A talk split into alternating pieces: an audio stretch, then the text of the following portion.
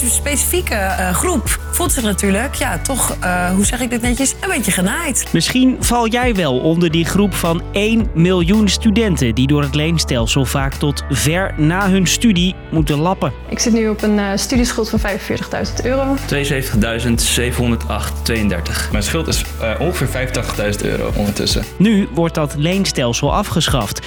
Het nieuwe kabinet belooft een goedmakertje voor iedereen die ermee te maken had.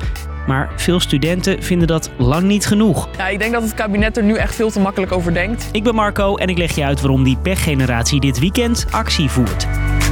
Lang verhaal kort. Een podcast van NOS op 3 en 3FM.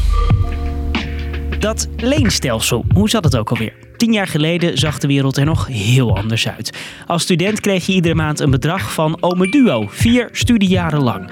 De basisbeurs. En dat bleef een cadeautje als je binnen 10 jaar afstudeerde. Studie, ik ben student, doe alles met mijn studie. Ik heb geen bijbaan nodig, ik heb studie. In 2015 besloot het kabinet Rutte 2 dat het maar eens afgelopen moest zijn met die basisbeurs. Zij kwamen met het leenstelsel. Let op. Geld lenen kost geld. Je hoort de onderwijsminister van toen, Jet Bussemaker. Ze moeten meer gaan lenen, maar ze moeten wel ook weten wat dat betekent. Dus ze moeten bewust uh, lenen, uh, zodat ze ook weten dat ze het daarna moeten afbetalen. Er waren toen twee redenen om het in te voeren. Het kabinet vond het oneerlijk dat iedere belastingbetaler moest meebetalen aan de studies van mensen die daarna misschien wel bakken met geld gingen verdienen, als bijvoorbeeld advocaat of arts. En door de basisbeurs af te schaffen, bleef er meer geld over om te investeren. Ik ben blij dat we nu kunnen gaan werken aan eh, investeren in hoger onderwijs. Met een stelsel dat toegankelijk is en blijft. Tenminste, dat was het idee.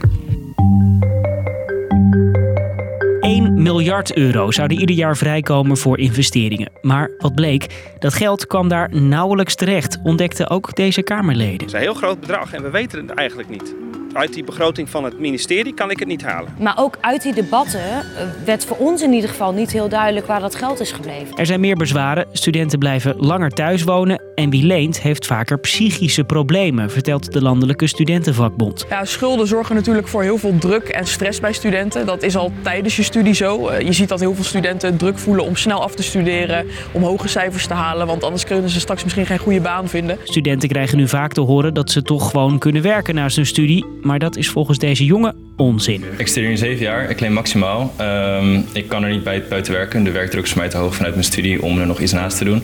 En ik krijg geen steun van mijn ouders. Allemaal redenen waarom er nu een meerderheid van de Tweede Kamer weer van het leenstelsel af wil.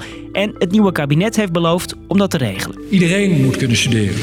En de basisbeurs komt daarom terug. Als het goed is, gebeurt dat vanaf studiejaar 2023-2024. Het is 24, heb weer money voor een drankje.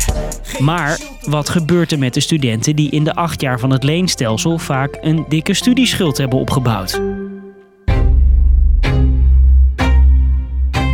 Die groep, ook wel de pechgeneratie genoemd, krijgt een compensatie. Of nou ja, van de onderwijsminister mag je het niet zo noemen. Dat is gewoon het verkeerde woord. Dit is natuurlijk geen compensatie. Een tegemoetkoming als een soort erkenning. Er is 1 miljard euro vrijgemaakt voor studenten die onder het leenstelsel vallen. Deel je dat door het aantal studenten, 1 miljoen, kom je uit op ongeveer 1000 euro per student toch mooi meegenomen. Daar zou je zo'n twee maanden huur van je studentenkamer van kunnen betalen. Maar volgens de LSVB een schijntje als je kijkt naar wat de basisbeursstudenten kregen. Studenten die voor 2015 studeerden, die kregen nog een basisbeurs. En voor een student op kamers was dat ongeveer 270, 280 euro per maand. Dus voor vier jaar studeren kreeg je dan bijvoorbeeld zo'n 14.000 euro. En dat is natuurlijk een enorm verschil als je het vergelijkt met die 1000 euro die studenten onder het leenstelsel gaan krijgen. Met demonstraties proberen ze het compensatiebedrag toch nog omhoog te krijgen.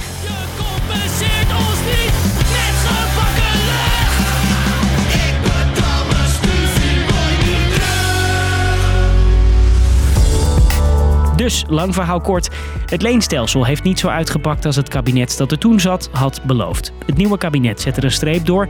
Voor de tussengeneratie komt er een geldbedrag van zo'n 1000 euro pp. Maar veel studenten vinden dat niet genoeg. Check dit weekend vooral ook even onze uitlegvideo op YouTube over dat leenstelsel. Daarin zie je bijvoorbeeld hoeveel stufie Mark Rutte ontving. Ja, dat, dat zijn toch wel bedragen waar je u tegen zegt. Wij van Lang Verhaal Kort zijn er iedere werkdag rond de klok van 5 met een nieuwe aflevering. En als je nou nog niet weet wat je met die 1000 euro compensatie moet, dan heeft Chris Segers misschien nog wel een tip voor je. Doei! 3FM Podcast.